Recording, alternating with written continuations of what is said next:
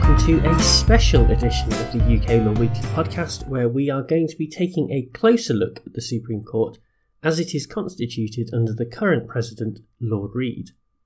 In recent weeks, there has been a bit of debate on this subject after Reed appeared before the House of Lords Constitution Committee, and a couple of recent articles have attempted to apply some analysis to the Reed Court. Firstly, Professor Conor Gearty, the Professor of Human Rights Law at the London School of Economics, wrote an article called In the Shallow End for the London Review of Books. Then, in response to this, Lewis Graham, a law fellow at Wadham College, published The Reed Court by Numbers for the UK Constitutional Law Association's blog.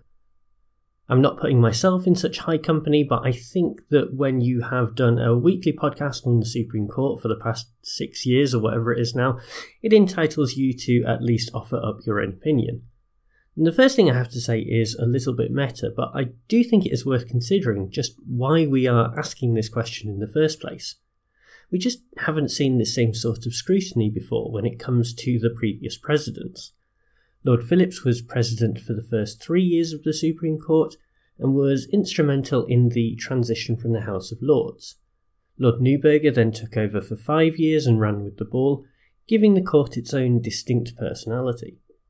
I then think that although she was president for only just over a couple of years, people do think of there being a Hale court because of the political instability at the time with respect to Brexit, and of course the Miller 2 judgment that was a part of this. Perhaps we think of there being a Reed court because it is so different from this. The Miller 2 judgment showed that the Supreme Court was truly an independent branch of government and could stand up to the executive branch when needed. The impression is that Lord Reed has regressed on this front and that the court has become more institutionalised under his stewardship. But is that a fair assessment?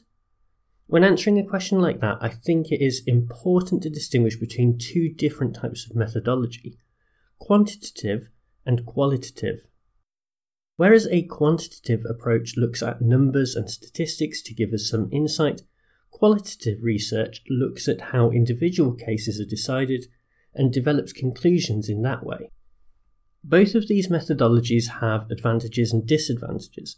Using statistics, we can get an overarching understanding that perhaps misses out on some of the nuances, while qualitative research can get into the details but perhaps misses the wood for the trees. To be more specific to this subject, Gearty's article in the London Review of Books goes into wonderful detail about a number of cases, but it could be said that the judgments and even the quotes that he uses are handpicked to suit a conclusion that is critical of Lord Reed. Meanwhile, Graham's post seems to show the trends of the Reed Court with more accuracy, but suffers from what is still a relatively small sample size, and without the case details, doesn't really tell us much about the mindset of Reed or his counterparts. Despite these issues, I think it is possible to look at both pieces of work together and get them to tell us something about the direction of the current makeup of the Supreme Court. Let's start with Graham as he puts three theories about the Court to a statistical test that it tends to reject human rights claims, that it sides with public authorities, and that it upholds the decisions of the lower courts. From the research, it certainly does appear that Reed's iteration of the Supreme Court is much more dismissive of human rights claims. In the past, the success rate in these sorts of claims has hung at around 41%, but in 2021 that number dropped as low as 13%. A similar point can be made in relation to the judgments that favour public bodies. In the past, this has been around 56%, but under Lord Reed, these authorities have enjoyed an unprecedented 74% success rate and that figure is even higher if the analysis is confined to just central government bodies. On the final point, it's interesting to note that there seems to be little evidence to confirm the theory that the Reed Court does not often allow appeals. Instead, the rate has stayed at around the 50% mark, which is what you would expect for a court that is supposed to decide each case on its merits, rather than on the basis of what a lower court has concluded.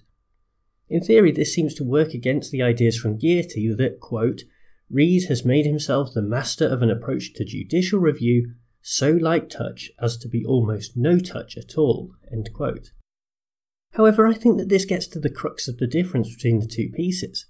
It is true that there is nothing unusual in terms of the number of appeals that are allowed, but that figure doesn't tell us much about the mindset that Lord Reed and his colleagues are adopting in the judgments themselves. That quote I just cited was in the context of the famous Shamima Begum case that I covered on the podcast. In that case, the Reed Court famously disagreed with the Court of Appeal, but in so doing, it affirmed the position of the Home Secretary and made light of the lower court's attempts to introduce fairness into proceedings. As Gearty points out, it would essentially take a Home Secretary to take leave of their senses before the Reed Court stepped in and did something about it. In the context of our discussion, this shows how different trends can combine together in specific cases and slightly obscure some of the statistical results. Gearty's qualitative analysis argues that the Reed Court has four targets in its sights. Firstly, his decisions attack those public interest groups who were not directly affected by government policy, but nevertheless become involved in cases, most often by intervening.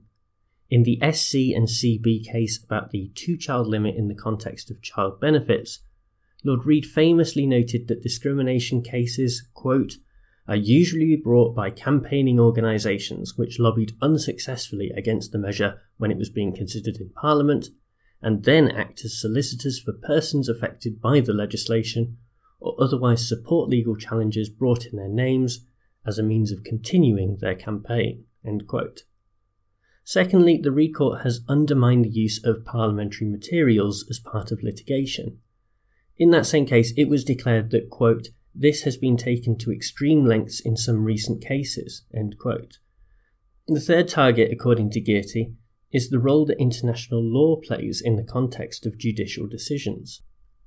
Once again, in SC and CB, it is strongly argued that there is no room, quote, for any departure from the rule that our domestic courts cannot determine whether this country has violated its obligations under unincorporated international treaties. Finally, the fourth failure of the Reed Court is an unwillingness to engage with questions of social and economic policy. This is visible in SC and CB, as well as the Begum case, amongst many others. It links in with the problem that Reed demands policy decisions to be manifestly without reasonable foundation, and this makes life desperately hard for claimants, even when they are suffering from a great injustice. All of these points made by Gearty are true to some extent or another, but you can see that there is a problem with extrapolating so much from one case, even though there are a small selection of others mentioned throughout the article. One of the other things to think about is that this qualitative approach is also going to be much more judgmental than a piece that is more reliant on statistics to tell a story. We have mentioned that Gearty is critical of the relationship that the Reed Court has with international law, but this dualist approach has been the constitutional approach taken by the UK for centuries. It is true that maybe the court could be more open to the idea that unincorporated treaties are a valuable resource, or that the essence of their text is often reflected somewhere in domestic legislation, but it's difficult to be overly critical of Lord Reed's Supreme Court on this point. In a similar fashion, how open should the court be to economic and social issues? It would be nice if the court regularly followed principles of natural justice, but that is just not how things work. The Supreme Court is there to interpret legislation, and questions of policy are up to the politicians. If there is a greater amount of injustice being permitted recently, is that not really more a fault of the government rather than the judiciary? Overall, I think we can take aspects of both pieces and come to a conclusion that is also supported by what you have heard on this podcast over the past few years. The Reed Court is certainly much more passive, conservative, and respectful of government decision making than any other iteration of the Supreme Court. When I previously wrote in my newsletter about some of the proposals for judicial review reform, I suggested that perhaps some of the more radical changes were being tempered because some of the recent decisions by the Reed Court showed that their judgments were becoming more demure. I am now much more sceptical of that conclusion, and do not think there was a link whatsoever. The Supreme Court has become much less strident of its own accord, and even if there were less concerns about change of constitutional importance that will upset the balance of powers. It is hard to believe that Lord Reed or his colleagues would suddenly become more imaginative. Whether this is a good thing or not depends on your own view of the court. I am by no means a radical, but it would certainly be nice to see the Supreme Court be more expansive, or at least slightly more sympathetic towards those with legitimate human rights claims, or those who have endured some arbitrary injustice served upon them by the government. There are ways to genuinely interpret the law as it is written, and be mindful of the plight of parties with less economic or social power. Whatever your take might be, it is likely that Lord Reed will continue to be the President of the Supreme Court for the next five or maybe even ten years. As the government continues to take an axe to the rule of law, it will be interesting to see if Lord Reed will ever awake from his judicial slumber. Well, thank you very much for tuning into this podcast episode, and thanks as ever to bensound.com who provide the theme music. Reminder from me before you go that if you would like to help out the podcast in some way, there are a number of ways that you can do that. The first one would be to obviously leave a rating and a review of the podcast, whether that's on Spotify or on iTunes. I don't really mind wherever you listen to the podcast, there's normally a rating system there, and all of those ratings help to make the podcast more visible for other law students or people who are interested in the law. So if you do get time, that is always very much appreciated. The other thing to mention is that you can support the podcast by also subscribing to the newsletter. Subscribers got um, not only an early preview of this podcast episode, but this week we were also talking about the um, Partygate scandal and the consequences for Boris Johnson, Rishi Sunak, and also the resignation of David Wolfson. If all of that is something you're interested in, then check out the link in the podcast description. Otherwise, I'll be back with another regular episode next week. But for now, bye!